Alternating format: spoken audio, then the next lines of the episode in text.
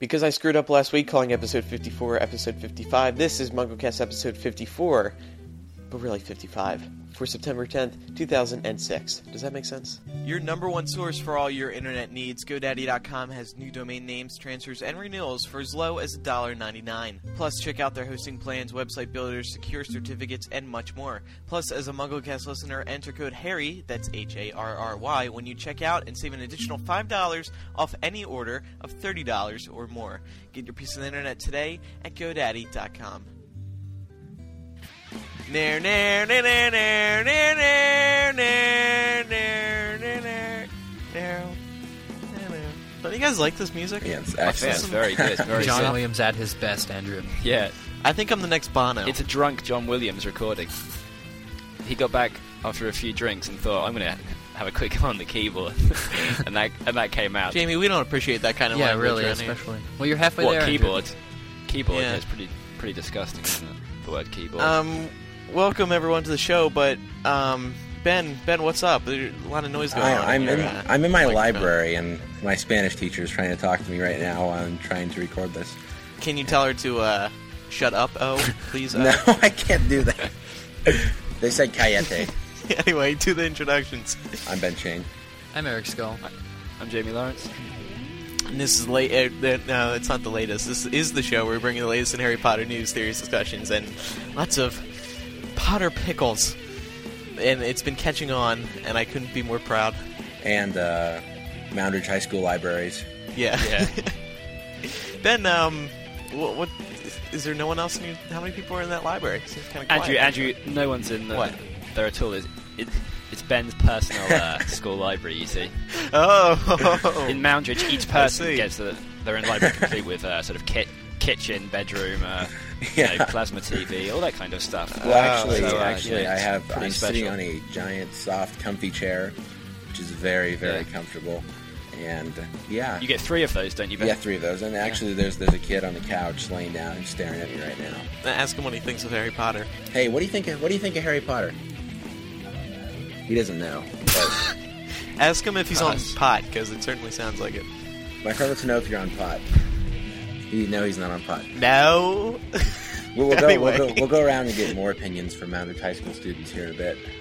Ooh, that sounds Yeah. exciting. Very exciting.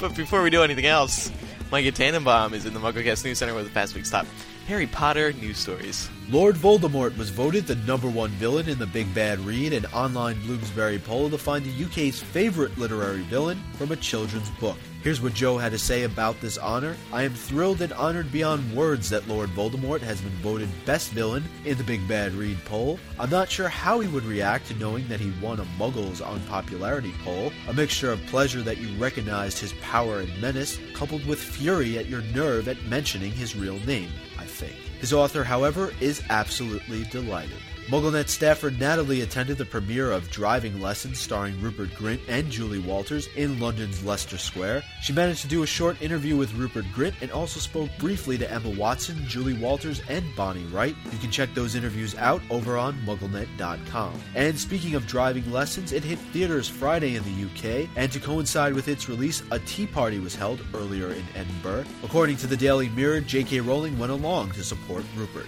She tells the ticket she is halfway through writing the seventh and possibly final book, but the 41 year old Scottish author is keeping tight lipped over rumors she's planning to kill off Harry.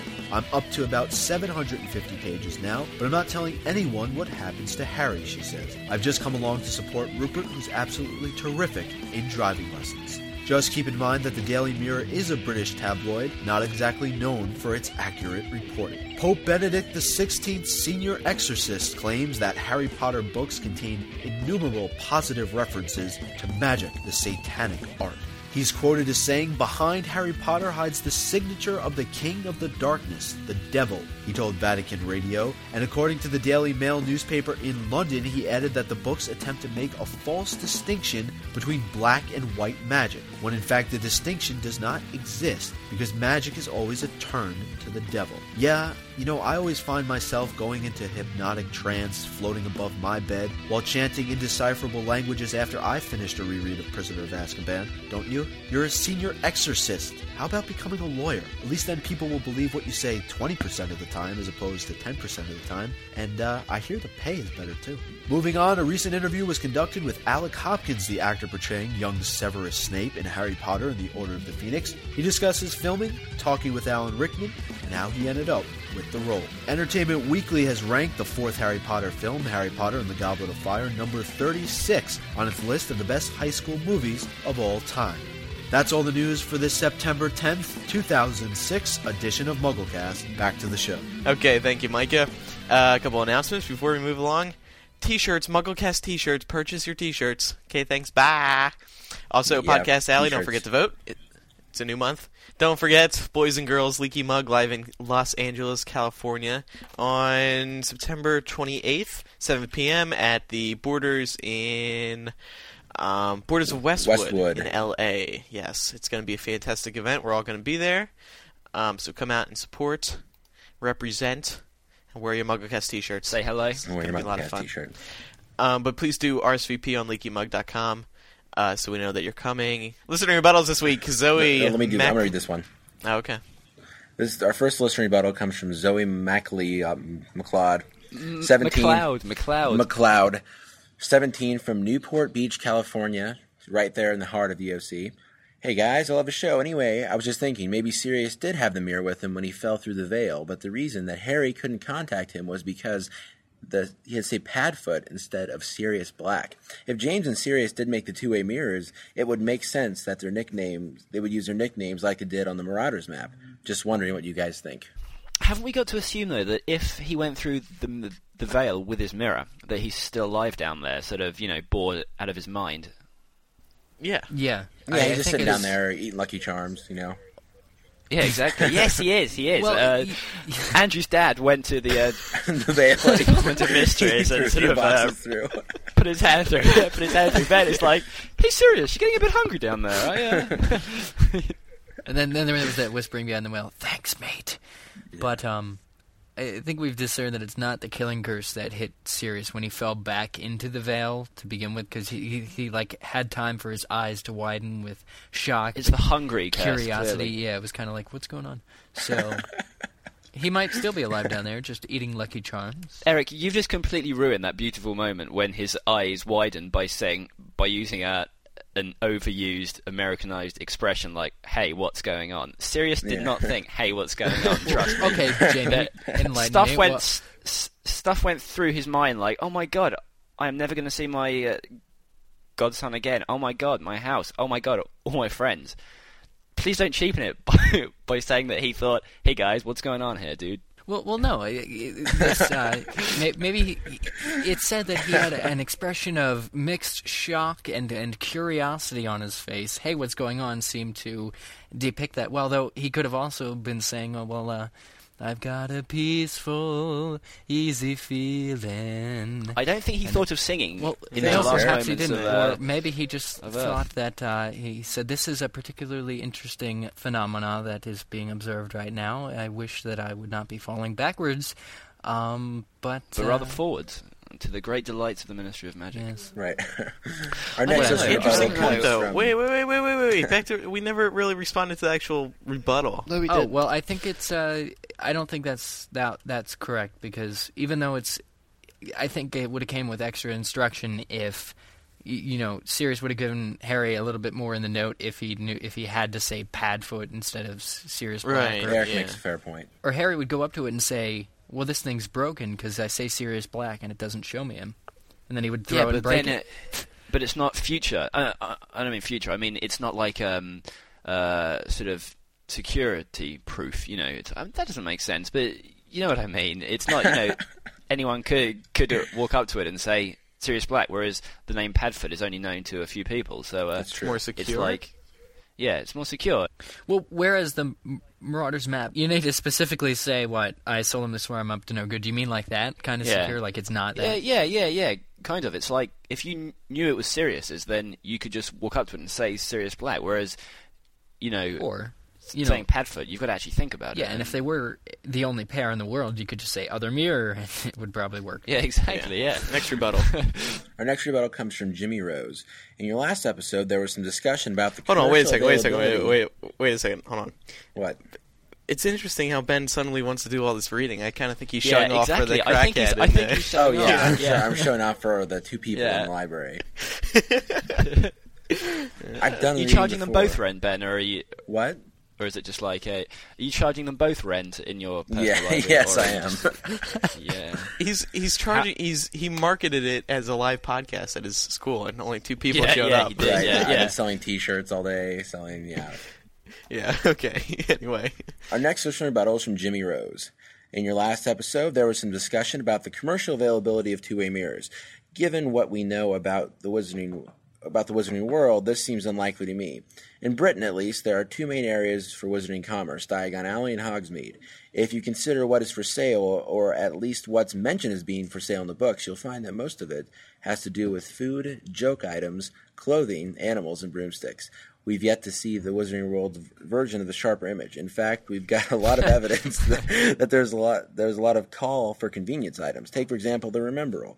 It's it lets you know what you've gotten when you, that you've gotten forgotten something, but gives you no help at all in remembering what what was forgotten. If that's the best way they can. If that's if that's the best they can do, This is very poorly read, Ben, I must admit. Sorry, people keep walking in here looking at me. I find it hard to believe that you'd walk into a store and find something as useful as a two-way mirror. Anyways, we, we know we know what she's saying. We know we know what Jimmy is saying here. I agree, but it could be like a s- you know a special mail order item that you can only get from a certain from twowaymirrors.com. Yeah. something like that. you know, it's like it could not be a sort of um, it could just be like a patented item that only one company sells, something like that. patented, patented. Okay, well, like Patented. uh, uh, Patented. like. Linux. Linux. Uh, you know what's interesting about the Remembralls is that they were banned from the OWL tests in Book Five, but that I find that interesting because they aren't actually supposed to tell you what you've forgotten or like according to the movie. yeah, you could have forgotten And you, anything. you're gonna know yeah, you so- forgot so forgotten to- Why are Remembralls? You know, I mean, unless it's like if it's good on a multiple choice answer where you're like, okay, I think it's B, and then it says you've forgotten the truth or something. because it's still an it's still an aid that you know It is an uh, aid, stops yeah. your thing. But the thing is, this uh, this is also about um, Felix Felicis. That um, it says Slughorn says that it's a banned thing in competitions, you know, athletic events. So you can only use it on an ordinary day. But what constitutes an you know an ordinary day?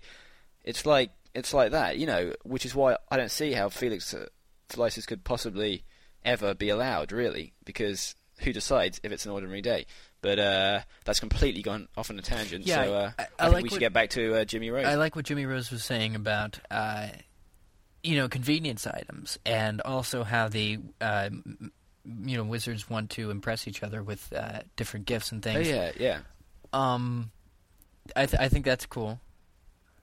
Uh, but obviously, a lot of that is also misuse of Muggle artifacts, like the Ford Yeah. Anglia. So you know, But um, but um, he points out that wizards like to change ordinary items, like you know, using unheard of magical spells, that kind of thing. You know, um, to change them for their for their own good, like the Marauders map. Um, you know that it's clearly taken a, a strong bit of individual personalized magic to make it how it is and like so the two-way mirrors they've i mean i think they've just bought two mirrors you know and from enchanted them. the mirror shop in hogsmeade yeah and well, I mean, uh, no, enchanted yeah. them And I think there are several other rules that they could work with if they wanted to do that, such as the rule of seven, which seems to be present, at least, you know, to Voldemort and Horcruxes. Seven's a magical number. And also the rule of pairs, as described by Yeah. Dumbledore. Can we just um can we just talk about um Jimmy mentions the the phone box the phone booth outside of St Mungo's. Yeah, that's. Uh, sorry, um outside um you know Saint- Purge and Dowse. No, Ministry no, of no, Magic. no. it's yeah, Persian sorry, Downs, yeah, yeah. the Ministry of Magic. No, we should have was got. We of should have Magic, given isn't it? Leaky that question. it's at not. It's the Ministry of Ministry Magic, of isn't it? Yeah. Yeah, it's the Ministry of Magic. Yeah, sorry, yeah. Um, there. Uh, The phone booth. It seems, yeah. This is this is completely off on a uh, tangent again. But I was just thinking, if um, it seems a bit weird that they choose that thing to get into into the ministry because it, so, one person's number in the real world has got to end in magic or start in magic. Yeah, but they're only well. That but phone it's- does that yeah, phone only- really work?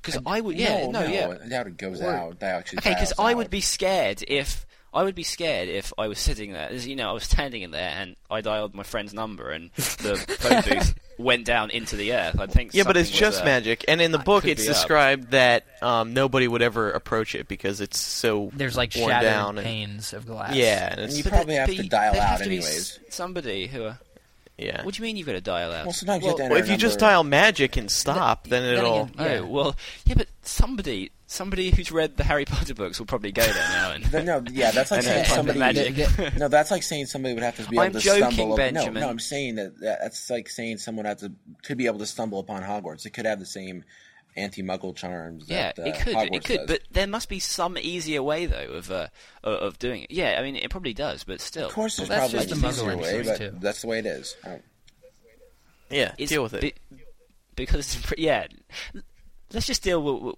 with everything. Every single show should just be, "Hi, welcome to Mugglecast. Deal with it." And That was hilarious. wraps That, up the was show a this real week. knee I'm slapper, Andrew Jamie. Yeah, I'm on the floor. Oh, I'm in well, tears. Ben, Is Ben, British the uh, okay. Well, uh, at least I don't think that Syria. Uh, this is getting at you, Eric, but uh, I don't mean it to only, only get at you. It's getting at all of you in general because ju- your jokes are so obvious. Hey guys, and he was like, "Dude, what's happening here, man?" That's the kind of jokes that, That was not a joke. Obvious That was, that was stuff. Yeah. a joke. I don't care. I don't care. You're going to take. All right. That was Anyway, that, was that was insi- that was inflection. That was Just 'cause what you I don't understand the, uh, nuances and subtleties of uh, the British humour. You know. It wasn't even funny though. Humor, humor means it's funny. Uh, okay, Ben. Okay, whatever, Ben. Whatever. Our next rebuttal comes from Stacy24 from Washington, once again about the two-way mirror. I recently read Order of the Phoenix, and something about the mirror struck me, and I have not been able to get it out of my mind. In chapter 29 of Order of the Phoenix, Fred and George create a diversion so that so Harry can use Umbridge's fireplace undetected to, con- to contact Sirius and ask him about the Snape's worst memory. Why, oh why, didn't Sirius tell Harry to use the mirror instead of going to all that trouble? Perhaps he didn't want Lupin to know he'd given a two-way mirror to Harry, but I think the situation was important enough for Sirius to encourage Harry to use the mirror.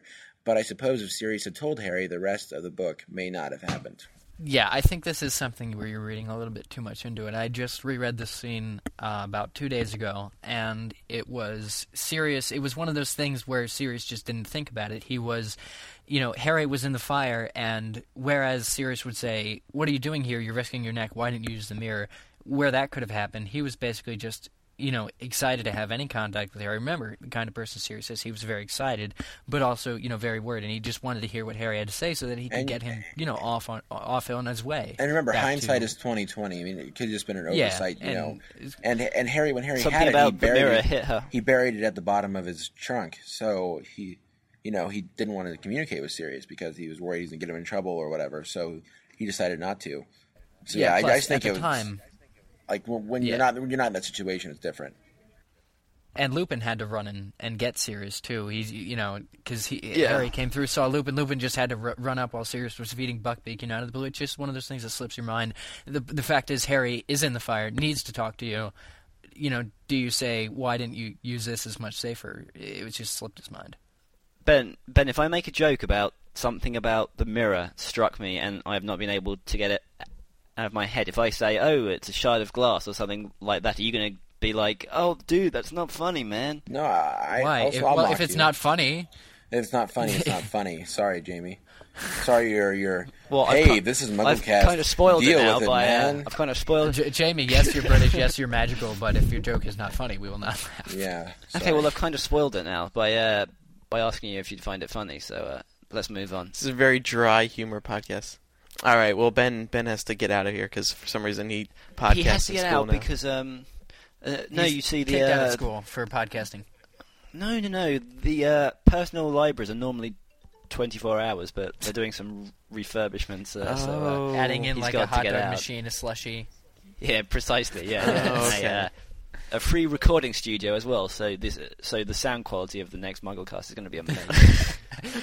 Laura and Micah are going to join us a little bit later in the show, but for now, uh, we do have a main discussion. Well, just a, a, a discussion for everyone this It's, week. it's yeah, it's um. Well, no, I think uh, just a discussion's a bit mean. It's sort of a met discussion, you know. It's it a what? have the N It's a met- it. It's a a discussion. okay. yeah.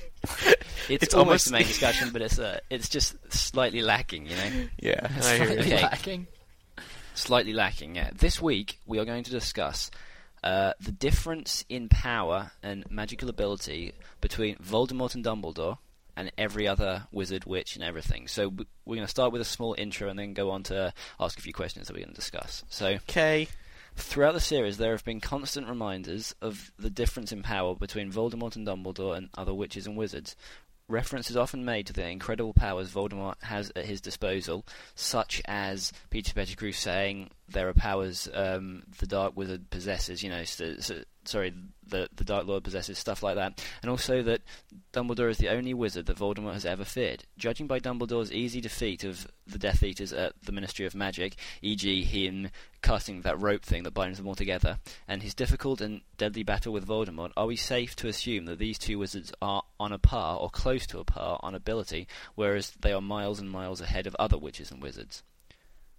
And that is the intro. And our first question, which kind of it doesn't really uh, doesn't really answer the main discussion, but it kind of um, stems from it. It's is magical ability does it stem from people's knowledge, like in Star Wars, as in your knowledge of the Force? So Yoda um, is you know sort of the best because he's so old and he's studied the Force, so he knows its nuances and its subtleties, and he can use that to uh, greater ability. I think that certainly stands for Dumbledore because of his age, but I mean, with, I mean, um, the last sentence in your opening though wasn't that a question?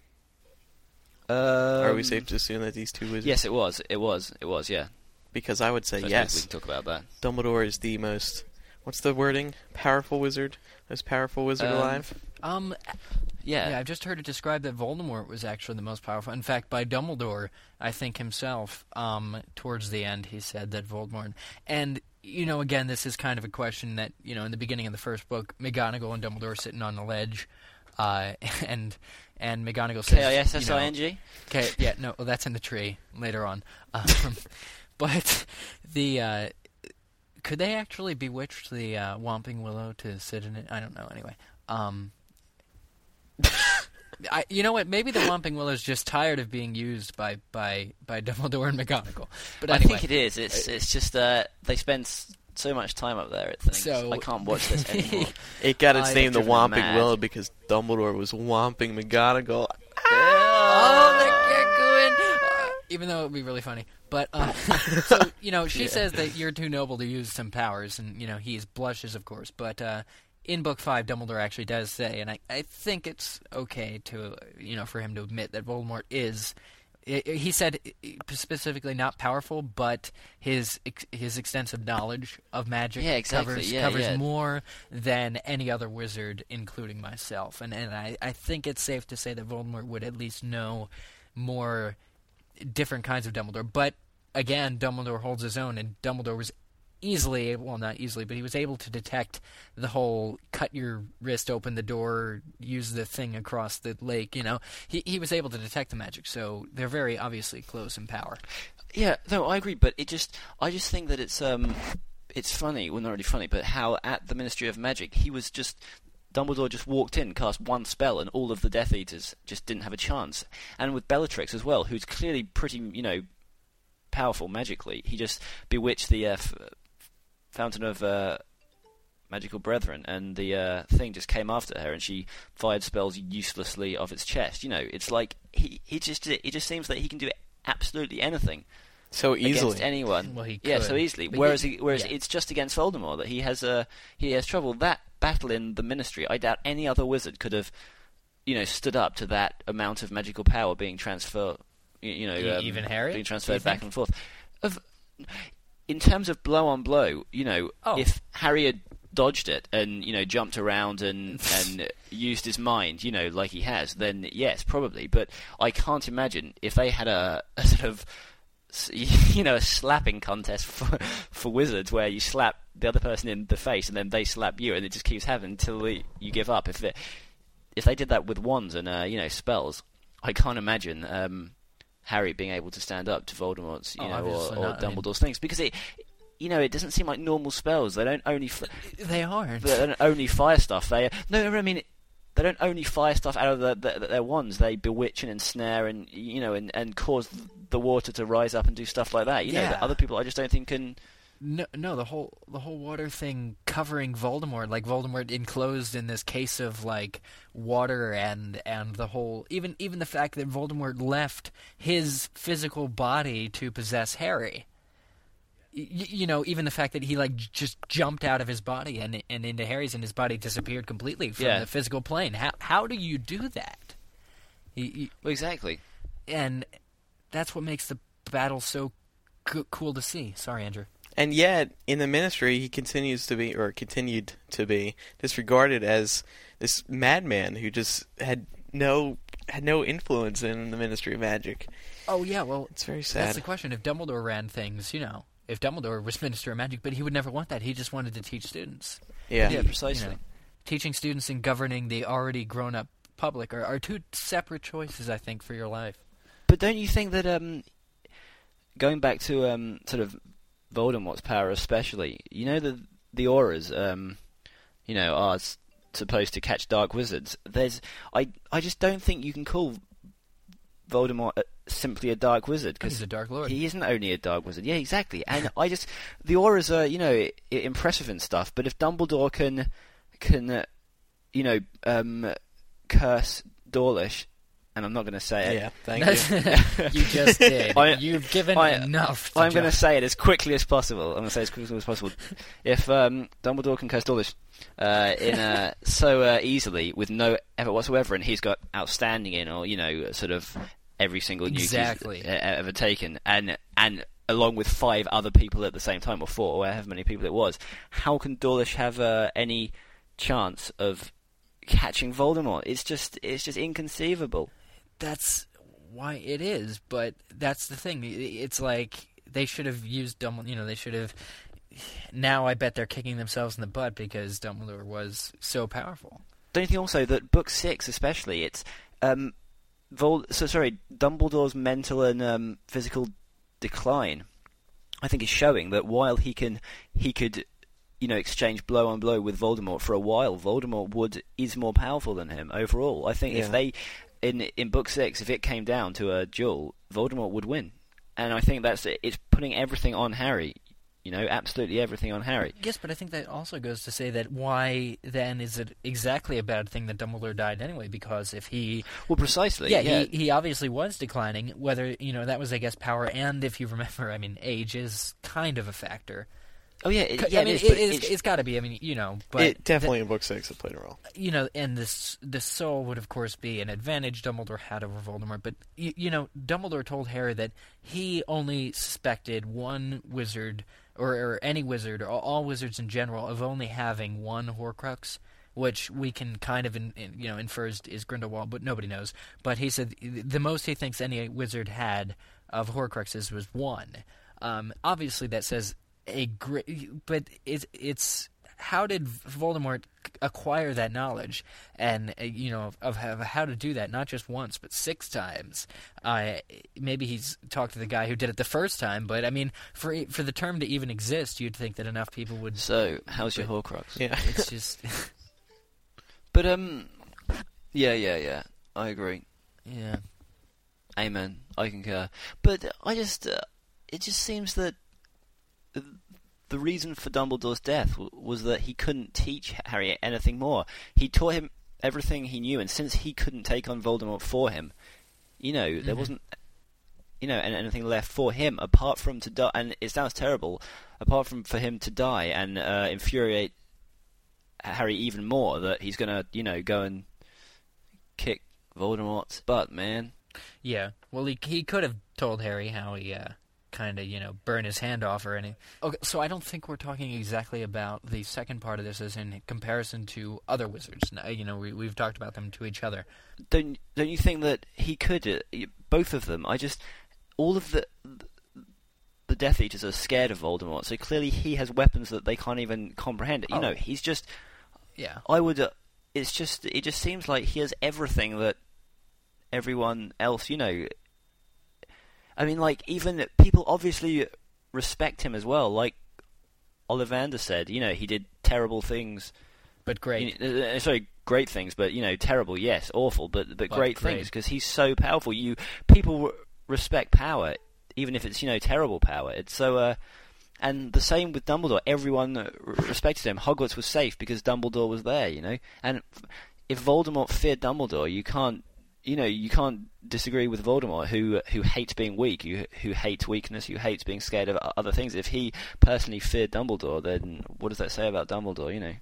Mhm. Well, that that's that's true too. Um, but but that's just that's just the thing. Again, that's why it's so fun to watch the battle in Book Five because Voldemort just comes up with some kind of weird sounding talisman reverberation thing at Dumbledore. Dumbledore counters it with some kind of other Yeah. shield of of Yeah. unknown presence that makes a Shield gong of sound. glory. yeah, well, it was a gong sound. Remember that? It was like a, a shield That was sound. Voldemort's shield. Uh, that was Voldemort's shield. Yes, but, it- but that that was amazing. It was like a, a strange gong humming as uh, you know in response to Dumbledore's. yeah. y- But then, It's just what spell did he cast then? If he didn't seek to kill him there after I know, Voldemort isn't that the coolest question that. in the world? Because Voldemort Yeah. immediately said after he reflected that spell, "You wish not to kill me, Dumbledore." Yeah, and of course they got into their, me, you know, yeah. you do not know that you know there are worse things than death and stuff like that. But Voldemort knew exactly. He, must have known exactly what that spell was going to do to him, even though Yeah, he Voldemort did, yeah. obviously didn't, or Dumbledore didn't open his mouth. I, ju- I just can't think what kind of uh, what what kind of spell that could possibly have been. And how do you acquire that knowledge of what the you know if the gong sounds it means it was this charm you know it was this spell but Yeah. it, it's just unbelievable. he can clearly hear. He can clearly sort of read, the- you know, read music by ear. So uh, you know, each spell makes a different sound, and then he uh, he just hears it, and you know, knows. What do from you guys think of Dumbledore as a Legilimens? Because there was a question in Book Five about Dumbledore teaching him himself. Like it, it was tossed around, except for the, obviously the fact that you know Harry would, when, upon looking at Dumbledore, explode into flames. But, but you know, i he said, you know, I, I I didn't teach him myself because I didn't want to reveal anything to to Voldemort and stuff. But Dumbledore's uh, Legilimens seems kind of cool.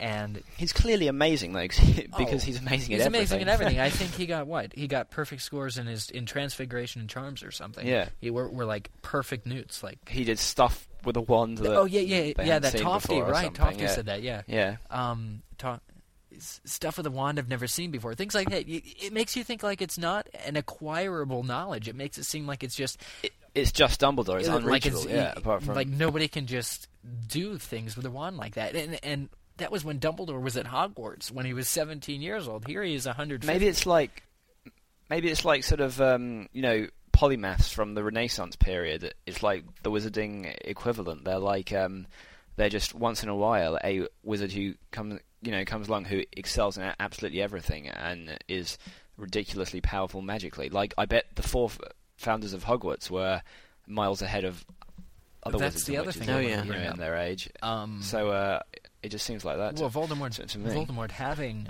uh, Slytherin's blood in him. Um, again, Yeah. the pure blood thing is supposed to, you know, be, you know, inbreeding is supposed on on on the whole is supposed to affect genetics and things like that, make people, you know, Yeah. more uh, man- maniacal and, and evil and stuff like that. But you know, the power at least, or, or the richness. I mean, if we're th- to think Dumbledore is any kind of uh, descendant of Gryffindor or something else, uh, you know, that could have a play in it too. So maybe blood does matter in in, in like the slightest of, of ways where you, you may be a little bit more susceptible to things. But but you know, were the, the four founders all pure blood though? I mean, do we know that? no. But it's kind of implied with the whole Slytherin connection that at least well, Yeah, Slytherin yeah, must yeah. have been pure blood. But like, where does that? I, I don't know where that where that. But then, um, but then, um, in relation to other witches and wizards, do you think that they are they are what? miles ahead? Miles ahead of them, they could beat anyone. In The heads a of houses are miles ahead. No, no, no, no, no, no. Um, Voldemort and Dumbledore. Do you Oh. think that? Uh, I mean, like it's like uh, chess masters. You know, they can beat every single chess player in a club, or then chess grandmasters can beat every single chess master and stuff like that. You know, it's like I just think that they're absolutely ahead of everyone, and in duels they, you know, I, I don't know about light years. I what do you mean exactly? Just ahead in knowledge Well, or like, if- skill? because isn't the Well, knowledge that they have everything. common? No, but I mean, uh, okay, if if Dumbledore and Voldemort had like a um, if there was like a competition uh, where every single person dueled and it was like a, a knockout thing. So if you lost, you went home. You know, I think Voldemort and Dumbledore would be facing each other in the final battle. Oh, yeah. However many people uh, you Yeah. know came in. So it's just like I definitely agree skill wise, but I don't know about knowledge because it seems like it, it would be like Horcruxes, But- for example. They're not common knowledge. No, but no, but um, Voldemort didn't want that memory to learn about Horcruxes. He wanted it to learn about what um, Slughorn told Voldemort about Hor- Hor- Horcruxes. There's a difference. You know, it isn't though he he didn't know about Horcruxes, and and like in um the first chapter of Book Six, when uh, Fudge says that um no sorry the Muggle Prime Minister uh, asks um is he back, and Fudge says. I don't know, and Dumbledore won't explain it properly. It's like Dumbledore is, is the only person who un- Understands understands the, you know, Yeah, yeah, and it's it just seems like, you know, in terms of There was- power, in terms of knowledge, that he's ahead of it. There was something else he said too. Um, I think he he was explaining Harry. At the end of book five, after Sirius's death, in his office. Um, he he explains to Harry. He says that the enchantment placed on Privet Drive is of an ancient magic that obviously Voldemort underestimates or hates, and therefore underestimates. But he also says that I, I think that I found the uh, or a connection or a way to to protect you that maybe Yeah. no other wizard has. Or, or he said something along Yeah. the lines of where I'm the only one who really knows how to do this particular kind of thing. So I did because Yes, I, I yeah. invest faith in my own intelligence. Also, I assume we should uh, we should um, assume that the two Fidelius charms, sorry, not the two, the um, Fidelius charm that was used with the Secret Keeper was performed by Dumbledore. Because Flitwick says in Prisoner of Azkaban that it's an immensely complex spell, and I think when he Oh. says it, it's an immensely complex spell, it's sort of it really is it immensely complex. It's not just like you, you know brewing a draught of Living Death, which is damn hard, but not Yeah. you Yeah. know impossible. It really is only you know some of the most difficult things in the world. Yeah. And I, I, I'm bet Dumbledore conscious one of that. questions you know what it entails. Obviously, it's a little bit more of a, a swish and flick. It's it's even more than a, you know a Patronus thinking Yeah. of a happy thought. Oh, ten. Mil- yeah, this is the thing. I think it's like a million But times what more other ways are there? You know, what could you possibly? You know, do you need to empty your mind? Do you need to be in a certain state of meditation when you create things like Ask that? Dumbledore. Ask Dumbledore. I can't. oh wait, he's uh, he's dead. dead. Yeah. Yeah. I think we've you know pretty much agreed that Dumbledore and Voldemort are ridiculously, ridiculously powerful. Or sorry uh, to correct myself, there Voldemort is ridiculously, ridiculously powerful, and Dumbledore was ridiculously, ridiculously powerful. Um, and that they, sorry, yeah, yeah, and that they could um, you know beat any person in a duel, and that people look up to them and respect them and admire them. again- Even Voldemort. I mean, sorry, I didn't Ah. want to interrupt you. Go on then. I thought we were we were wrapping. Yeah. up. oh well, well, I, I yeah, but a final thought, if I if I may, um, the one of the things I think about Dumbledore too is potentially the reason he might know you know as much is because. Well, a he seeks it, but uh, things like I just thought of the scene by the lake with the mer people when Dumbledore was speaking Mermish. Um, you know, I'm not saying there aren't institutions that may teach you Mermish, but uh, Dumbledore's the kind of person like that who who would who would care and and who would seek to you Yeah, know, yeah. c- communicate with the residents of obviously the lake where his school is. I, So it's diplomacy as well as I think good diplomacy, you know, is magical ability. Eric, I'm I'm going to put you on the spot here and ask you a question. Quite quite a difficult one. Who what what is the name of uh, the leader of the mermaids and sorry the mer people in uh, the lake? I do not know. Um, wait, Andrew, wait, do you know? wait, wait, No. wait, wait. no googling it, Eric. No, I'm not googling You naughty, it. naughty, naughty you boy. Would, you would hear my naughty, naughty, naughty fingers typing the naughty, naughty, naughty Okay. keys. Um, Good then, that's fine. I, I Shall I tell you? I know it's got some kind of a a a uh, what's that called? Like Word in the, it? the Yeah, it's pretty good. CHGH type sounds. What what are they? CHCK. Gutches? It, It shiz? n- not shiz, but also SH. The actual. I'll tell you. of I tell yeah. you? It's a Murph. Sorry, Merchieftainess Murcus. Is that actually in the book? It is. What page? I don't know. Ooh, pone. All right. It's time now for another installment of the Crackpot Theory of the Week. We've gotten lots of. Oh, Sorry, I like that music. I like that Someone too. make a remix out of that. It's kind of Layla. It's kind of uh, not yeah yeah Layla by um, Clapton. Mm, yeah. It's not actually at all. I've just decided. Oh. Sorry. I just pretended like I knew. So. It's lay. knees, It's. Lay. It's L E Y. There's no la on this one though. Oh, okay. Um. I guess that's it. go ahead, go for it, Jamie. Okay, this is from Scott, 16 from Australia, and Eric. This is your crackpot theory of the week. The final Horcrux is Voldemort's wand. Go. Okay. Um, go.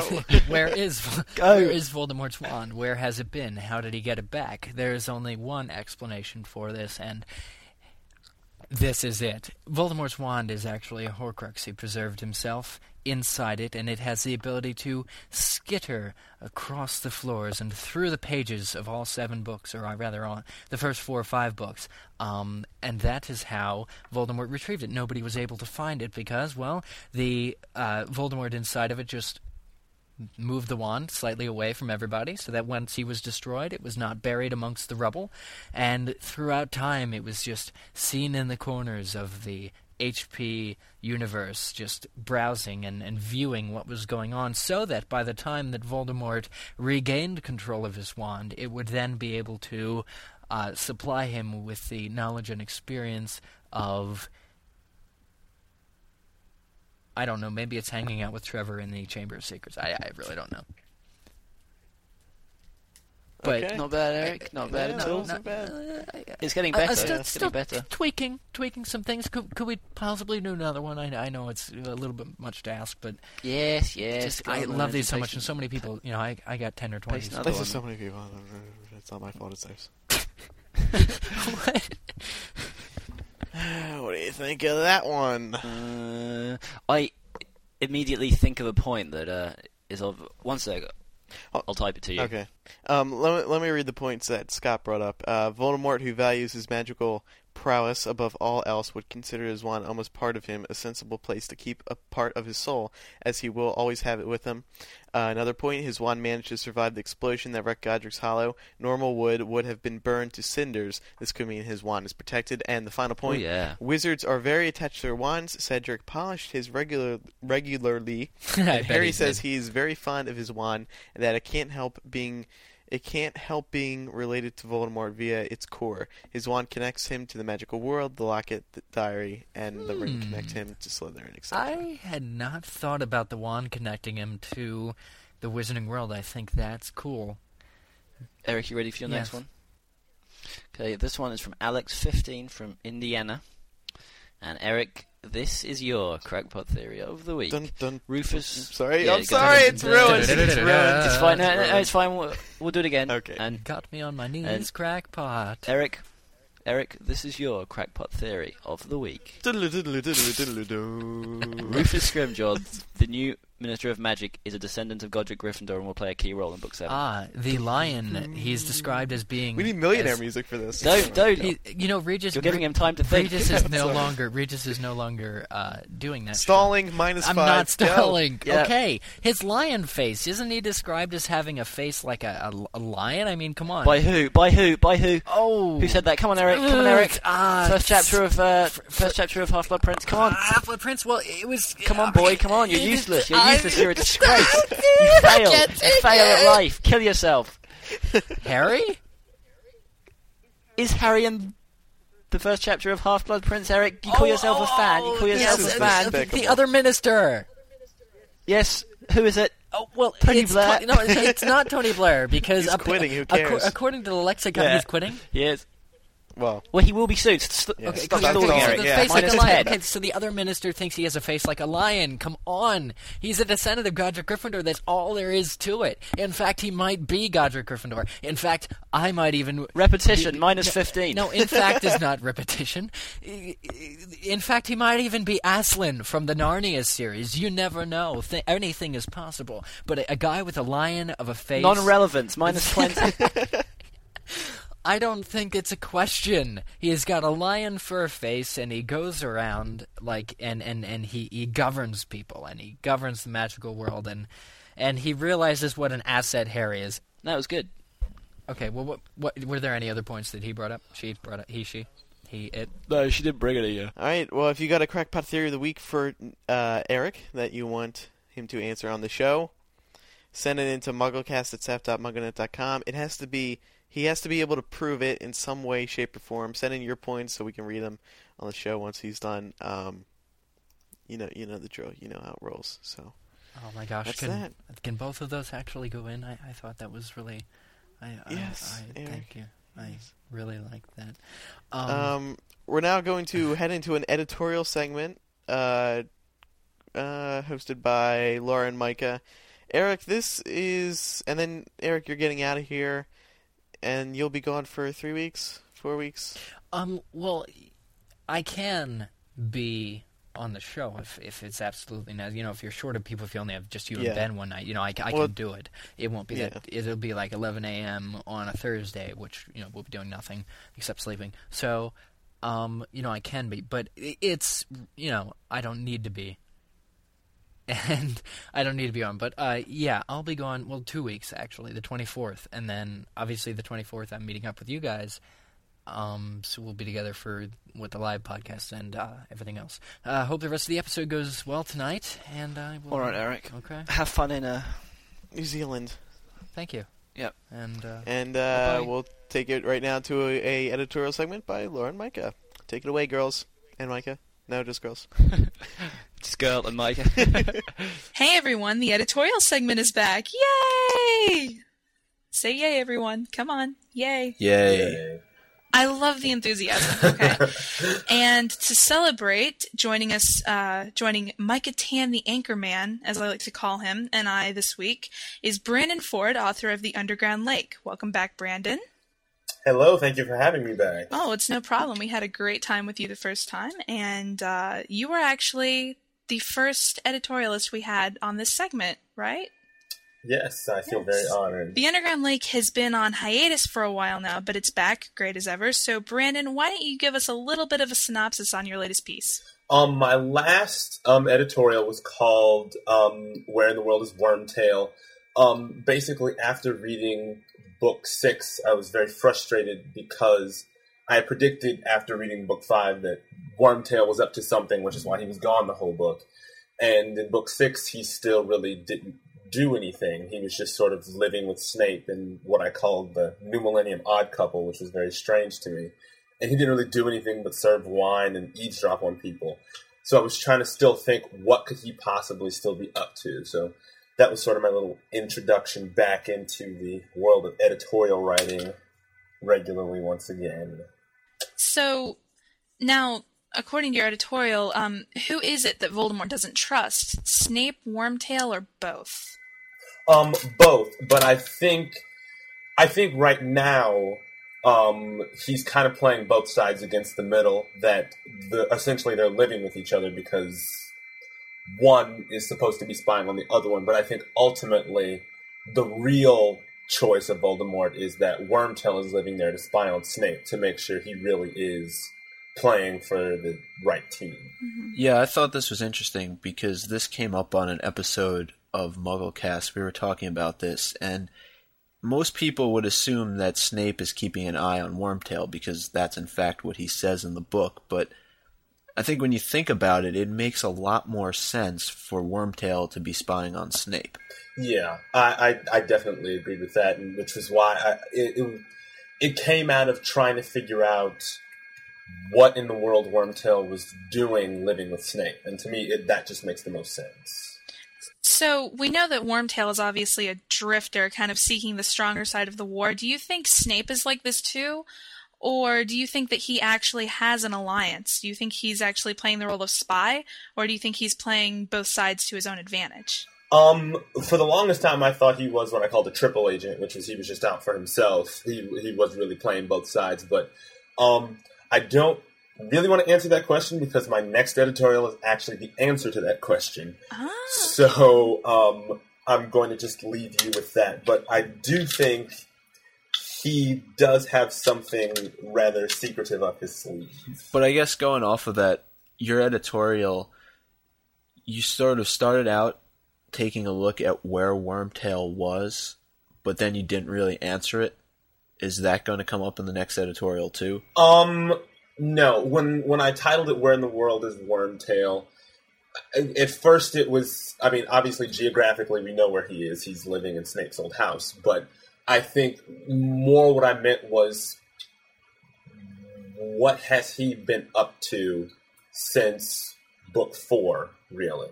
And I guess one of the reasons that I didn't really go as much into what I thought he was doing is because a lot of the wind was knocked out of my sails after reading book six because essentially J.K. Rowling answered the question that he's been living with Snape. And I wasn't really satisfied with that. So I really wanted to go more into what the fact that it has more to do with Snape and less to do with Wormtail right now. However, I do still hope that there's something going on with him.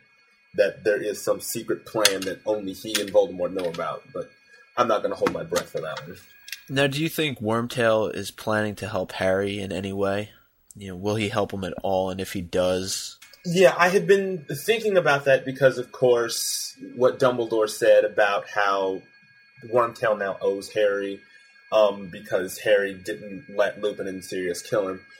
And I thought, like a lot of people did, that it would come down to the end and that he would sacrifice himself for Harry. But then, for a while, I started to think about, you know, the obvious Lord of the Ring parodies where, you know, Gandalf says that, you know, Gollum is gonna, you know, rule the fates of many and all that stuff. But then in the end, it's not a good way that he rules the fates of many. It's actually quite a horrible way that he rules the fates of many. So I started to think maybe it's possible that Wormtail in his greed or in his evil would do something and that would lead to a chain of events where it would end up helping Harry, even though he isn't purposely helping Harry per se. But in the end, I feel like knowing J.K. Rowling, he'll probably do something in the end that will help Harry. Earlier, you were talking a little bit about how book six took some of the wind out of your sails. Did Joe's reading in New York City interfere with any of your theories? Um, actually, no. I when um I was asked to come back, I went on MuggleNet and looked at uh, the transcripts and the reports of what um she said in New York City, and and really she didn't. In fact, she kind of gave a little more fire to a theory that I had before that I thought she debunked that now I kind of have again, which was about Petunia and how in book seven, whatever her big secret is, is going to be revealed. Um, I had, and I think we discussed this the last time I was on, that I had the theory that she was a closet broomstick and that she might have magical powers or something. And J.K. Rowling, in one of her interviews since then, said that she's not a squib and she doesn't have powers and things. But then in the New York chat, she mentions that there is some huge secret that she has that's going to be revealed. And I think one point that I did mention in that article about how she um, maybe kept the original letter that Dumbledore gave her, or that she has something of Harry's parents's, or in the end, ultimately, she really does have a soul, and she's just not some evil word that I probably shouldn't say. And uh, yeah, I'm just. Uh, I think that it really is going to come down to her being revealed as not such a horrible person after all, hopefully. so you were very satisfied when she clearly stated that Dumbledore was dead. Yes, extremely. That was sweet vindication. That was sweet vindication. exactly how you feel. I have gotten so many emails from people saying Dumbledore's not dead, just like Sirius isn't dead. I even got a Ah. few Cedric isn't really dead, which is really stupid. But you know, it, it I'm just glad that she said categorically Dumbledore's dead, deal with it, people. And it, it, it does make me a little happy inside. Now, what about the whole possibility of redemption? Because that was something else that somebody asked, possibly for Draco, possibly for Snape. Um, as far as redemption for those two characters, once again, um, actually, uh, the redemption of Snape goes into um, my next editorial, and the possible redemption of Draco goes into the one that I'm writing after that. Okay. Um, uh, but I can say that my feeling about as far as Snape being redeemed is my problem is at the end of the day, regardless of what team he's playing for, he is the one who murdered Dumbledore, and there's sort of no turning back from that. He can't exactly walk up to the Order and say, "Oh, it was all arranged, it was all a plan," because if he goes to the Order, they're just going to kill him. So I don't know. Whatever he does, he can only be redeemed really in the eyes of Harry. In the eyes of the world, he will always be the man who killed Dumbledore, and no amount of explaining and no amount of intrigue is going to change that fact. So his redemption is going to be on a different level than, oh, he's really good after all, let's all hug and shake hands and call it a day. As for Draco, you know, uh, Harry has more or less, not necessarily forgiven Draco, but acknowledged the fact that he doesn't think that Draco ever would have killed Dumbledore, so he actually pities him, and I'm on that train too. Um, whether Draco can come back to the side of good, I don't know. He might be motivated for the love of his parents and trying to protect them to ultimately make the right decision. But something else I've always said is that Draco may not have killed Dumbledore. He may not have pulled the trigger, but he bought the gun, loaded it, and cocked it. So there's a level of guilt in there as well. The short answer is I don't know. Right, and I think when that question was asked, she tended to favor Draco a little bit more when she was talking about redemption. At least that's the impression I got from her answer. Yeah, that's what I thought.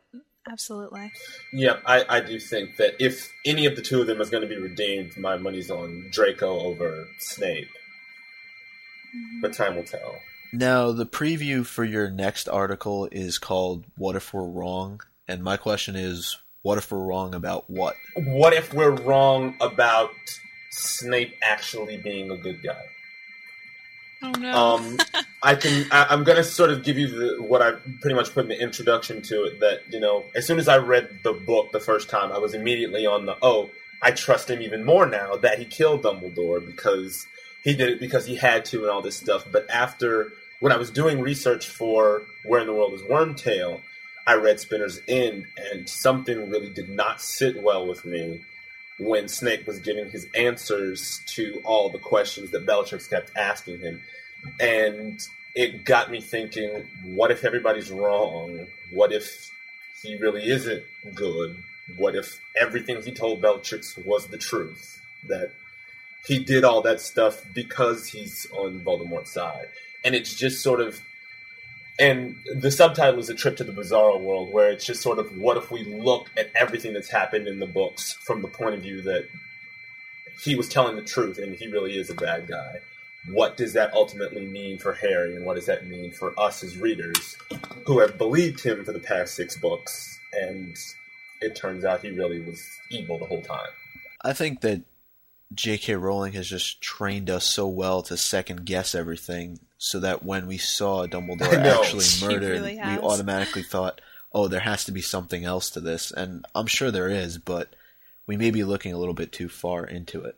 So, it'd be interesting yeah. to read that. Some of us mm-hmm. thought he was alive, didn't we, Mike? Yeah, yeah I don't know who. Some site, actually. well, that all sounds insanely interesting, and I think that everybody's pretty much really looking forward to reading that one.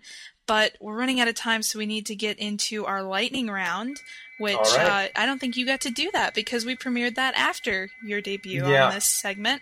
So, first question Did Snape love Lily? Um, I believe so, yes. Okay, I'll take the next one. Uh, yeah. At Radio City Music Hall, did Joe slip up and reveal that the trio will survive the war, or are people reading too much into it? Um. Well, I, I believe that Ron and Hermione will be surviving. I've I've always been in the I think Harry's going to die group, but I don't, I don't think she slipped up and revealed that. I think she did slip up and reveal that Harry uh, that Ron and Hermione were probably going to survive because I think they are. Hmm. Who else was at Godric's Hollow the night the Potters were killed? Um, I always maintain that I think Peter Pettigrew was there with Voldemort in the house um, That's your so whole lost state theory, isn't it? Yes, it is.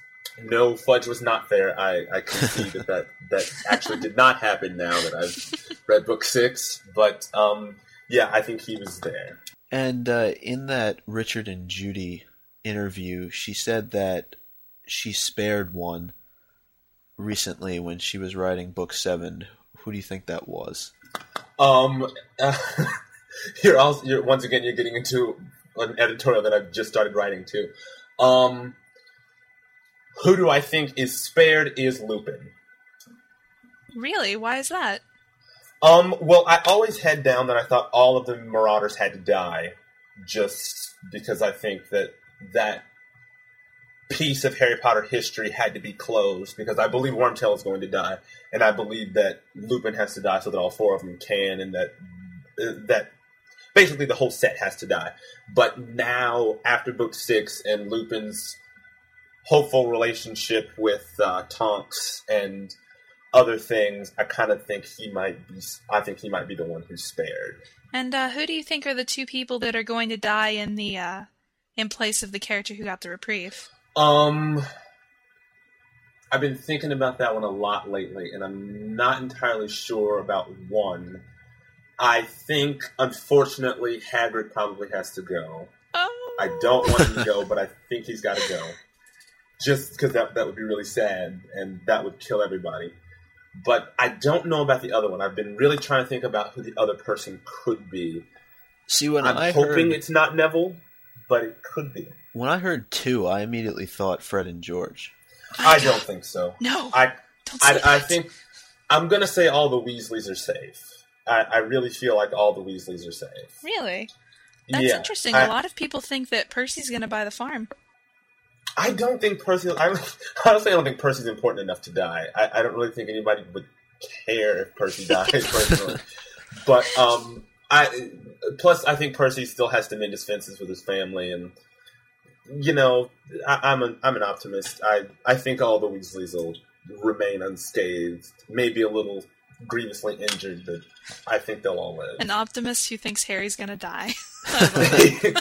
I I think he's got to. I, I think he has to. All right. Well, we're running a little short on time here, so Brandon, thank you for joining us again. It is No problem. always a pleasure to have you. Um, now, you. listeners, don't forget if you or someone you know has an excellent editorial on MuggleNet, be sure to let us know. And for one final note, we're working on expanding this segment by featuring other areas of the site and the lovely people who run them. So we will, of course, be looking for listener feedback on that because we love you guys so much. So please write in when you hear anything on that. And uh, once again, Brandon Ford, The Underground Lake, read it or else. Thank you. Please do. All right, bye thanks. everyone. Bye. Thank you. Okay, we're back and now joined by Micah. He hopped off the editorial discussion and decided to join us. I'm home now. Oh, Where were you before? I was at Yeah, school. Ben- in school. Ben, don't Oh. you get a free house w- with that library as well? yeah. Well, that's the thing. The editorial segment, or wait, when you you got off like 20 minutes ago, so what did you do? Fly home? I drove. yeah. Okay. Anyway, um, we have a new segment this week because we're all about new segments, like like pickle, pickle, pickle, We pickle. we like to keep up to date, don't we? Yeah. Um. So it's a new segment, and it's called "What's Bugging Micah." Did you, did you boy, practice this is, that? this is a rough start. Yes, actually. Can I do it? yeah, go ahead. Uh, while all of you who hear Micah doing the news think that he's a sort of l- laid-back, calm individual who doesn't ever get angry or doesn't ever shout or get annoyed, he uh, isn't really. And if you listen to us recording, you'd hear the full force of Micah exploding. Gives me chills just thinking about it. It fills us with fear. Yeah, it does. It, ju- it's just, just thinking about it, I'm going queasy and sort of, you know, jumping up and down. But anyway, we thought that we would bring this uh, this sort of uh, anger and use it productively. So uh, we thought we'd uh, try and show everyone exactly how Micah feels in this new segment. Right. So Micah, explode. All right. Well, being that this is the first segment, I'm going to make it short and sweet. But you'll be able to figure out what it's about soon enough. So, with that said, Joe, you need to update your site. Oh, Why, you ask? Because it's been 120 days, which is roughly one third of the calendar year since you last posted something. Wizard of the Month, birthday announcements, they don't count. yes, I realize you did come visit us in New York City, and it was great seeing you. We know you're writing book seven, but we're not asking for a lot. At least update the diary on the main page. I believe you're supposed to write in a diary more than once every five months. I mean, Emerson has posted more than you lately, and that's saying something. oh my gosh. Just to put it in perspective, here are some things that were happening on May 10th, the last time you updated. Mugglecast was only 38 episodes old. We were more than two months long away from away. Las Vegas and New York City. Katie Couric was still the host of the Today Show. Those students who are now freshmen in college were still taking classes as seniors in high school. Pluto was still a planet, and, and Dumbledore's NotDead.com was actually a meaningful website. So please, Joe, update your site. That's what's bugging Micah.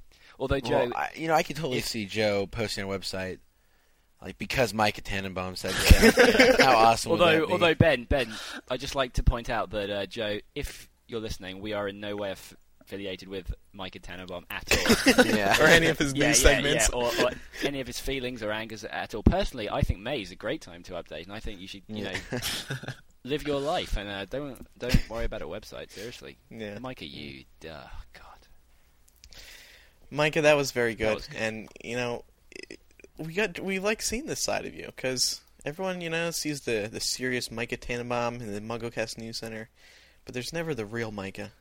Anyway, good work, Micah. I I I I concur though. It has it has been a while. Um, it's a shame. That's all. What's been a while?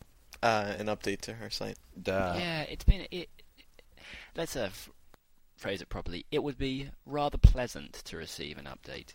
Yeah, But we in no way expect it. I do. Okay, I do too. So update your website. Come on, man. It's been ages. yeah. Now it's time for some more fun with Dumbledore Norris facts. Yay! Should we have a bad quote of the week as well? Like, you know, the worst one that, that's been sent in. Sure. Okay, I just need to find. Um, this is this is a nice one from Dan Twelve. Dumbledore's beard makes unicorn hair look dull. when Dumbledore's eyes twinkle brightly behind his spectacles, you had better be glad that he's wearing his glasses. Otherwise, the brightness of that twinkle would burn a hole right through you. I love these. I love it. No, actually, even though Ben's boring and says that they are they are bad, the, the the response that I've got about these has been fantastic. So please keep sending them in. You know, when I first saw that in the Rightly, and I'm being serious, I thought that you were going to start talking about some relationship between Dumbledore Mrs. and Mrs. Norris. Norris. Azkaban has recently replaced the Dementors with cardboard cutouts of Dumbledore. It's a more effective way of guarding the prison. and in the, uh, this is a good one. In the seventh year of Hogwarts, Dumbledore was voted best dressed and most likely to be forgiven for for performing an unforgivable curse. Nice. Non magic one of the week. Dumbledore doesn't need an iPod or any other device for playing music. He just thinks of a song he feels like listening to, and and it immediately starts playing in his head. Speaking of beautiful and intelligent, What? and Hello. Can I get popular. to say this at some point? yeah, Laura just an- uh, entered. I wanted to introduce her properly. Hello. Hey, Laura. Hi. Laura, did you know that Dumbledore is not really dead, but living with Tupac and Elvis? Really? Tupac. pack. Tupac. Yeah, Tupac. um, uh, What's his name?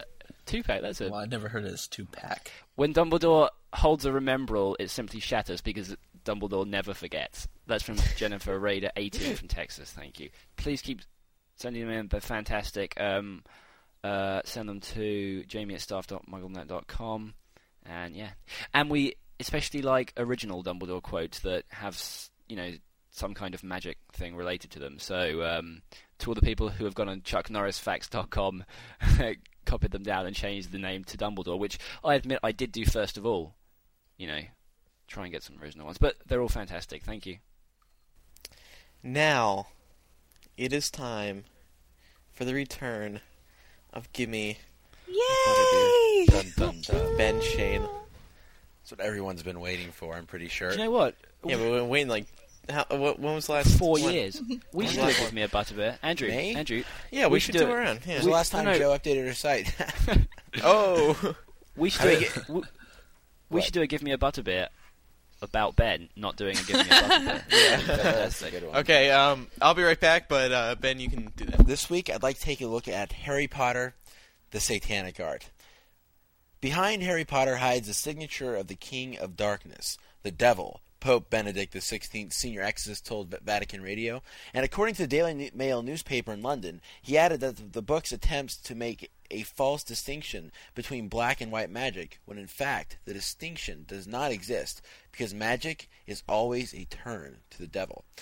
I know we've discussed this before, but for the last time. Harry Potter is not turning our youth into little witches and wizards. It's a fictional story about a boy who happens to be a wizard and is attempting to save the world. It's the equivalent of saying Superman must be demon possessed because real people can't fly. What I'm getting sick and tired of was continually hearing the critics say the same thing over and over. To me, it seems they can't stand how insanely popular the book is, so they're going to be so so they're going to be cynical and find a way to criticize. Unfortunately, they keep rehashing the same message. Harry Potter is the devil. I think this is a, a very important conversation to have. When prominent religious figures continually condemn the books, it makes the average Christian Harry Potter fan feel guilty for reading the series because of its alleged connections with the occult.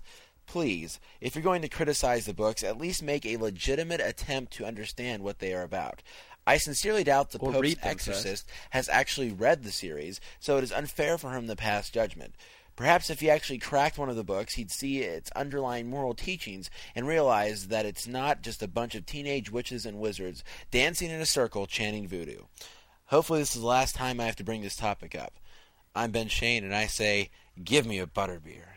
Well, I doubt it's going to be uh Pretty good, It, it will Benjamin, well probably done. not be the last time you have to bring that topic up, but you do bring up several good points. the Pope's going to turn around and say, "Well, um, if Ben Schoen doesn't want us to, to, to say it, Yeah. you know, we, won't- we won't say it. It's fine." So, what do you guys think? I think you're right, but do, do you know what? I don't really care though. It's like if the Pope's senior exorcist wants to say it's about devils and stuff, then that's fine. He can uh, he can think we're going to hell for, for reading it. Uh, I'm going to read it still, and I'm sure that every other fan is, just, is still going to read it. You know, but I do I, I do agree that it it can make people feel guilty for reading something that they shouldn't feel guilty about. Do you agree with with that sentiment, Laura? I you say you do. I do agree with that sentiment. Um, Oh, excellent. it's it really irks me how people seem to think that they can go about judging the books without even reading them. It's like that Yeah. Laura Mallory who lives not too far away from me who claims that she seems to think that she doesn't need to actually read the books before condemning them because she has four children and she doesn't have enough time. Yet she has so much time to sit around appealing to the state, which she is now. I think she's getting another hearing here soon, so uh I'm probably going to go up there and argue. But- Good, do it. Do I, I think I think it's absolutely ridiculous, and I think Ben, you hit the you hit the nail on the head. Try and refrain yourself from hitting her. But seriously, what what right does she have to go uh, and protest something? I mean, the, the separation of church and state definitely covers this. You can't say because God said so. Uh, we these books have to be banned from libraries. no, but you can when say it, can't you? The, the interpretation There's just of, no um, there's just no of what in. God is is based upon the person, and the Constitution protects your right to Exactly. freedom of religion. So it's ridiculous. Well, I think it's I think it's important that. to remember, and I mean, I I mean I'm not meaning this to be insulting in the least way at all, but freedom of religion is also freedom from it, and I think It is. that trying to base a public school system's right to have whatever books they want in the library on one person's religious beliefs is absolutely ridiculous. And I think all you have to do is look at what took place at the beginning of August in New York City in terms of its impact on literature, with 6,000 people coming out each night to see not just Joe, but two other authors. And I think that that's, you know, a statement to be made. The whole idea of it being a satanic cult, and I, I really don't like the comparisons that were made in particular, the two that Emerson mentioned in his post, um, to these. Uh, to, to what was it to Hitler and Stalin? Yeah. It's just ridiculous. Well, and I mean, it's just ridiculous. we're all perfect examples of what good Harry Potter can do. Think about how different our lives would be if it weren't for Harry. I mean, we wouldn't be going on all these great trips. We wouldn't be doing this show. We wouldn't even know each other. I know. how ridiculous do you think it is? Jamie at staff.com. Tell me how ridiculous. Exactly how ridiculous Because- you think it is? the bottom line is that it's a book. I mean, it's it's not preaching to you. It's not trying to convert you to a belief system. It's just a story. That's all it is. There are many stories out there that involve witchcraft, but it doesn't mean that they're trying to convert us all into Wiccans. Yeah. Wicca, whatever you want to call it. And kids are reading now. They're not letting their brains rot in front of the televisions as much anymore. That is one thing to be so thankful for. Anything that gets kids reading. Amen, yeah, I don't know how something that encourages child literacy is going to be spawning from the devil. You go to hell if you read books, but if you play video games, you're all right. It just it makes no Yeah. sense. Well, once again, if you have an idea for this segment, please email ben at staff.mugglenet.com or go to the mugglecast.com website and select Ben from the contact page. Thanks. Also, give me feedback on this. Tell me what you think. It's time for Andrews. me, me, me, me. It's time for Andrews. Email of the week. That was easy. Um, it usually takes a couple tries to get my voice, you know. yeah, in the yeah, you got to tune it up. Actually, this isn't an email. This is a huh MuggleNet comment board of the week entry thing. Um, so we posted about uh, MuggleCast 54, which I incorrectly called uh, 55 Good last job. week. My bad. Um, and you know we like reading the We comments. them, we we like like seeing the feedback, and there's just this one comment. Kind of, you know, we get these every once in a while, and really grinds my gears. Gears. Um, it reads, I'd just like to mention that I used to watch this. Okay, first of all, you don't watch it, you listen to it. Second sentence, it was good, no comma, though the discussions, spelled D-E-S, yeah, it's like discussions, did start to go downhill. All right, mm, your opinion. What actually made me quit watching it, once again, you're not watching, you're listening, was the large amount of spyware that latched itself onto my computer when I was downloading the episodes. Ooh! Yep, you heard it here. We The computer guy said it was very hard to get rid of get rid of and some of them still remain because they will not detach. We may have to get a new computer. Thanks MuggleCast. First of all, you're welcome. Second of all, we don't attach any Spyware. spyware. we don't even know how Andrew- to do that. How, Andrew, how can you attach lie. spyware to an MP3 file? No, how can no. we do that? Ben, don't lie. Uh, I think we should. We come have clean. Kevin we, do it we each have a special week? deal worked out with. no, no, we have a special deal worked out with Dell. Whereas uh, we screw up everyone's computer, then they buy a new one from Dell, and we get twenty percent of Yeah. the profit. Enter code Pretty aw- MuggleCast. Pretty awesome, really. Yeah. Who sent this to you? What was Um, their name? It was on a it was on the comment board, but I Oh. just want to point out that of course we don't attach anything to the audio files. That's just silly, and we would never uh, try to. We don't we don't even know how. So and they're just audio files. It's like downloading music. So uh, that's all. Jamie, British joke of the day. Yes, I've got one. Oh, Okay. that's a joke in No, itself. no, Oh. okay. Hey, right. There is this guy, and he goes skydiving for the first time ever. Okay. After he jumps out of the plane, he counts to ten, as you do, pulls the cord, and absolutely nothing happens. So he's getting a bit worried by now, and he pulls the cord for the auxiliary parachute, but unfortunately, again, the chute doesn't appear at all. And uh, he's so he's falling down, you know, reaching terminal velocity, and he's plummeting towards the earth, and he sees a, this woman coming up completely the other way, and he, he shouts to her, "Hey, do you know anything about parachutes?" And she quickly replies, "No." Do you know anything about gas stoves? Uh, that bomb. oh god, that's funny. okay, Ben, No, it didn't. you tell yours, My joke? or do you want I'll, me to I'll tell, tell it. So, guys, why did the ghost of the chicken cross the road? Why? To get to the other side. That's good. That is pretty good. That one, Benjamin. I love that That is joke. pretty good. I'm very Love that impressed. I'm laughing so much. you did a little bit ago when I told it to you. Yeah, yeah, yeah. That isn't the first time he said it, but we still only laughed minorly when he. First. Now to wrap up the show this week, chicken soup, back to school edition. Da da da da da. What's the Saved by the Bell music? Because I'm Saved by the it. Bell. It's all right. Because I'm Saved by the Bell. Philip Diffie Bow, Diff Diffie Bow, Diffie 15 of Orange County, uh, California, writes about his back to school MuggleCast experience. I just wanted to say I love listening to the show and that you actually helped me in school. Let me explain. I am really out of shape. Hmm, okay. And at my school, in my PE class, we have to run a mile every week.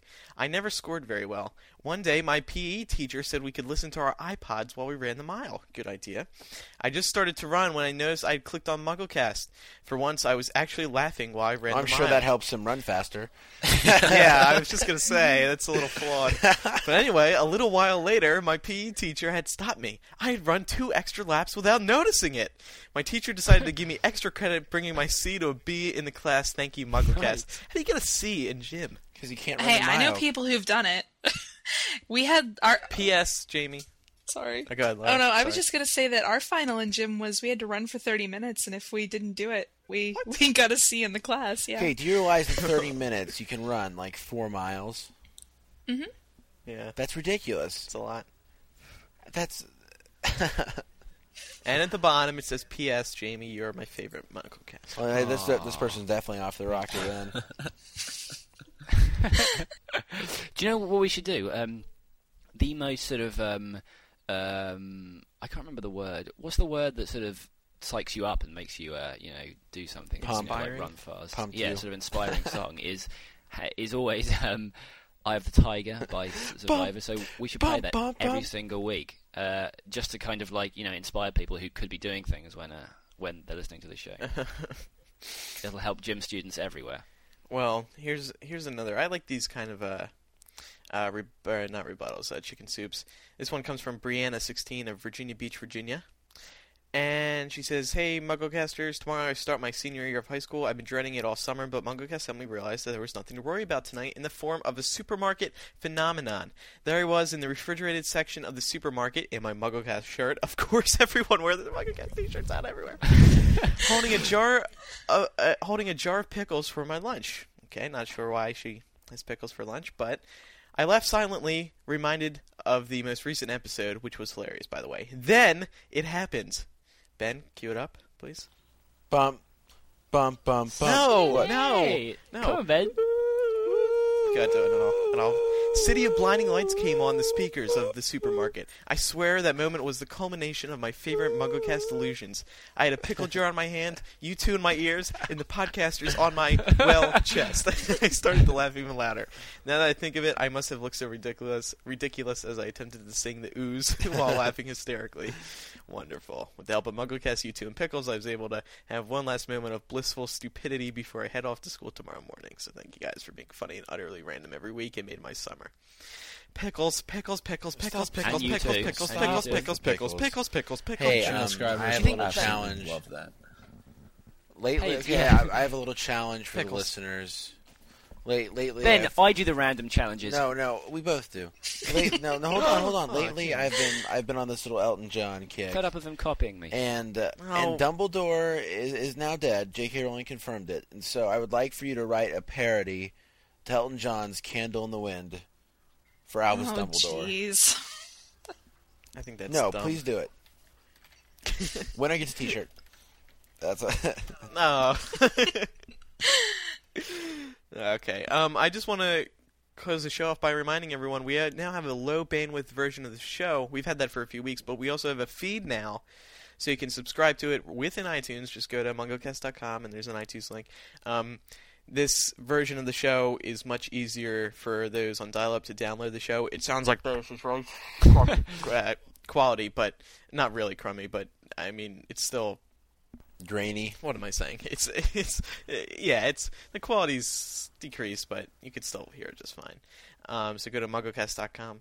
Um, so that wraps up MuggleCast episode 55. If you would like to contact us, you can send PO Box uh, parcel mail to PO Box two two three, Moundridge, Kansas six seven one zero seven. Oh, by the way, a minor, PO, 15 years minor PO box update. A minor PO box update. I, this past week, I received four boxes of Lucky Charms for Jamie. Whoa! Four boxes of Lucky Thank you, Charms. thank you, Two thank of you. them come from Sam and Ashley. I have no idea where they're from, but here's what they say. Jamie, you are awesome and my favorite Mugglecaster. Enough of that. Um, Hey, Andrew, put that in, but uh, just bleep it out. Another, the, other, the other the other set of uh, goodies come from Madeline. It says on the front, Madeline Welsh. that's a nice name. Madeline Welsh from Orlando, Florida. Hey, Madeline, we might we might be there on New Year's, so swing by. You can also call in a voicemail question comment to 1218 magic in the United Kingdom 020-8144-0677. If in Australia 02-8003-5668. Um, uh, you can also Skype the username MuggleCast to leave a voicemail question comment.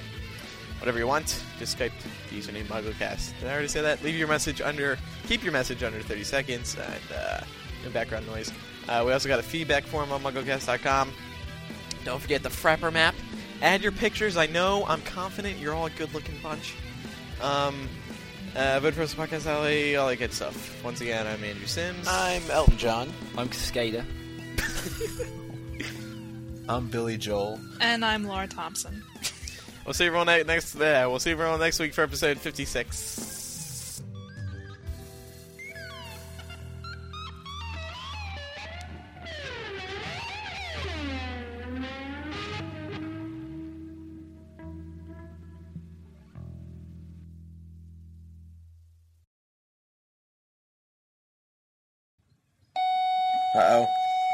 The bell. There goes the bell. We're Wait. going to the hall. What's this mean? What? What? Where are we going? I The don't- bell just rang. No, I We're want going to the hallway. No. No, we're going to the hall. Oh, okay. We're going to the hall. I may have to leave after this, guys. I don't know. Moundridge High School. Hey, Oh, come on. Hey, Andrew. Yeah, I'm recording a podcast right now. Andrew, um, Andrew, keep keep that stuff in the show about um, us arguing about that thing that wasn't funny. 'cause it- because the uh, the arguing was funnier than the actual uh, thing. okay, okay. Okay, anyway, so we're going Hey, to Moundridge yeah. High School Halls. Hey, Ryan Flood. Ryan Flood. You're on MuggleCast. Say hi. What? What do you think of Harry Potter? What is it? We're on MuggleCast. Say hi. Hey! Stay go. Muggle Mugger? Yeah. Live. yeah. Say hi. Say hi, Chad. You're not. No, I am right now. Swear to God. Where's Emerson? Emerson, no one. Ben's Emerson. Emerson, I love you, Emerson. Look, he just punched him in the face. And, uh, Okay. Oh my god. Some of this stuff is not What? Yeah, right now. Outridge High School. Uncensored. No, get away. No, you look with your eyes. This is ridiculous. What? get some get some girls on Ben because they won't swear. Huh? Yeah. Ben. Yeah. Get some girls on. They won't swear. That bad boy. A long time ago. Oh, this guy's British. Yeah, he's Ben British. can't get any Man. girls. Ben gets a lot of girls, man. Gets what? Ben gets a lot of girls, man. It's, not, it's insane. I don't I believe know. that. We, uh, Oh no, no, It- no. The guy is loaded with chicks. yeah. Girls, girls named Henry, right? And Henry, yeah. Patrick. Patrick, mm-hmm. Well, this is not good. I'm losing Best signal. quite a I've segment, yeah. heard. Girls named Bubba. Hey, Wayne's. Wayne, you're on Damn MuggleCast. exciting. Wayne, you're on MuggleCast. Say hi. Hi. Say Harry Potter rules. Harry Potter is for. Everyone automatically knows what podcast is at this school. It's just That's 'cause assumed, Andrew- Andrew. That's because Andrew boasts about it every single. Get away. Sorry, that's because Ben boasts about it every single day. He's like, uh, "So Ben, you coming out tonight?" No, I've got to record MuggleCast and do my work on uh, the biggest Harry Potter site in the. Uh, Yet the Maverick in the people world. are under Sorry. the impression that he spends five hours every day recording MuggleCast. Yeah. We do, don't we? You know, that's no our Oh, life. absolutely. Five The- hours a day. Yes, the unseen footage is. Uh, Hey, can you guys hear me? There's like Not you. Yes. He- No. Oh, um, No. I think I'm gonna have to go find now. a girl, man. Hey, Natalie. Natalie, come here. What do cans and girls sound You like? you- come on, just say hi. Hello. It's so stressful, isn't it, Natalie? Yeah. They're so Yeah, shy. pretty- Say hi. Pretty tough, say I must uh, admit. Say hi, Jamie. Hi, Jamie. Hey, Say hi to me. That's Eric. I did. Oh, er, hi, say Eric. hi to me. Hi, Exact- Eric. Hi to you. Hi. Hi, Natalie. How are you? I'm good. How are you? I'm doing great. No, this is Eric. From So listen, how, how is Ben in school? Do you know Ben? Much? I do, Yeah. I do know Ben. Did you ever go to a dance with Ben? Did you ever see him at a dance? No. Well, I see Is him he at on- dances, but I don't go with him. No. Is, Is he a he as wallflower? Just tell me. Are the rumors Yeah. true? are, the, are the rumors true of what? Is- It- is- is is he a Ben a wallflower? A wallflower. Does he just stand by the wall and uh, and just do that all evening and look Yeah, depressed? yeah. And uh, No, no, he dances. or does he get up onto the? He dances. Yeah, oh. oh, gee. Is he as mu- is he uh, um as much a player as we've heard as he's told us? Does or Ben's is he, uh, milkshake bring all the boys to the yard? Yeah, all the boys, definitely. hmm but no girls? Any girls? Of course. Yeah. Okay, guys, you still there? Oh, well, we appreciate No, talking we've you. gone in the one second. Yeah. Shut up. Thank you, So Natalie. yeah, that's that's a Moundridge High School for you. That's How'd you one put that girl. in? How'd you put that in? That was actually quite funny, I must admit.